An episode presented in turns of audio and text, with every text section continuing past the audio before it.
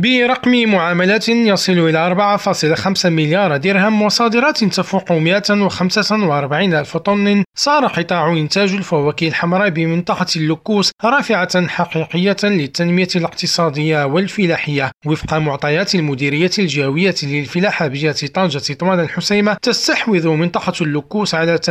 من الإنتاج الوطني للفواكه الحمراء بفضل الدعم الخاص الذي حظي به القطاع ضمن استراتيجية الجيل الأخضر نجحت هذه الزراعة بحوض اللوكوس وذلك بفضل تضافر عدة عوامل من بين الموقع الجغرافي الجغرافي والظروف المناخية الملائمة ووفرة الموارد المائية واليد العاملة المؤهلة وتملك تقنيات الإنتاج المحكمة وتمركز بعض الشركات الأوروبية في المنطقة إلى جانب الدعم الممنوح من قبل الدولة لتشجيع الاستثمارات في هذا القطاع القطاع يوفر سنويا حوالي 6 ملايين يوم عمل وينتشر على مساحة إجمالية تفوح 7000 هكتار فيما تصل صادراته إلى 54 بلدا بالقارات الخمس هشام المساوي طنجة ريم راديو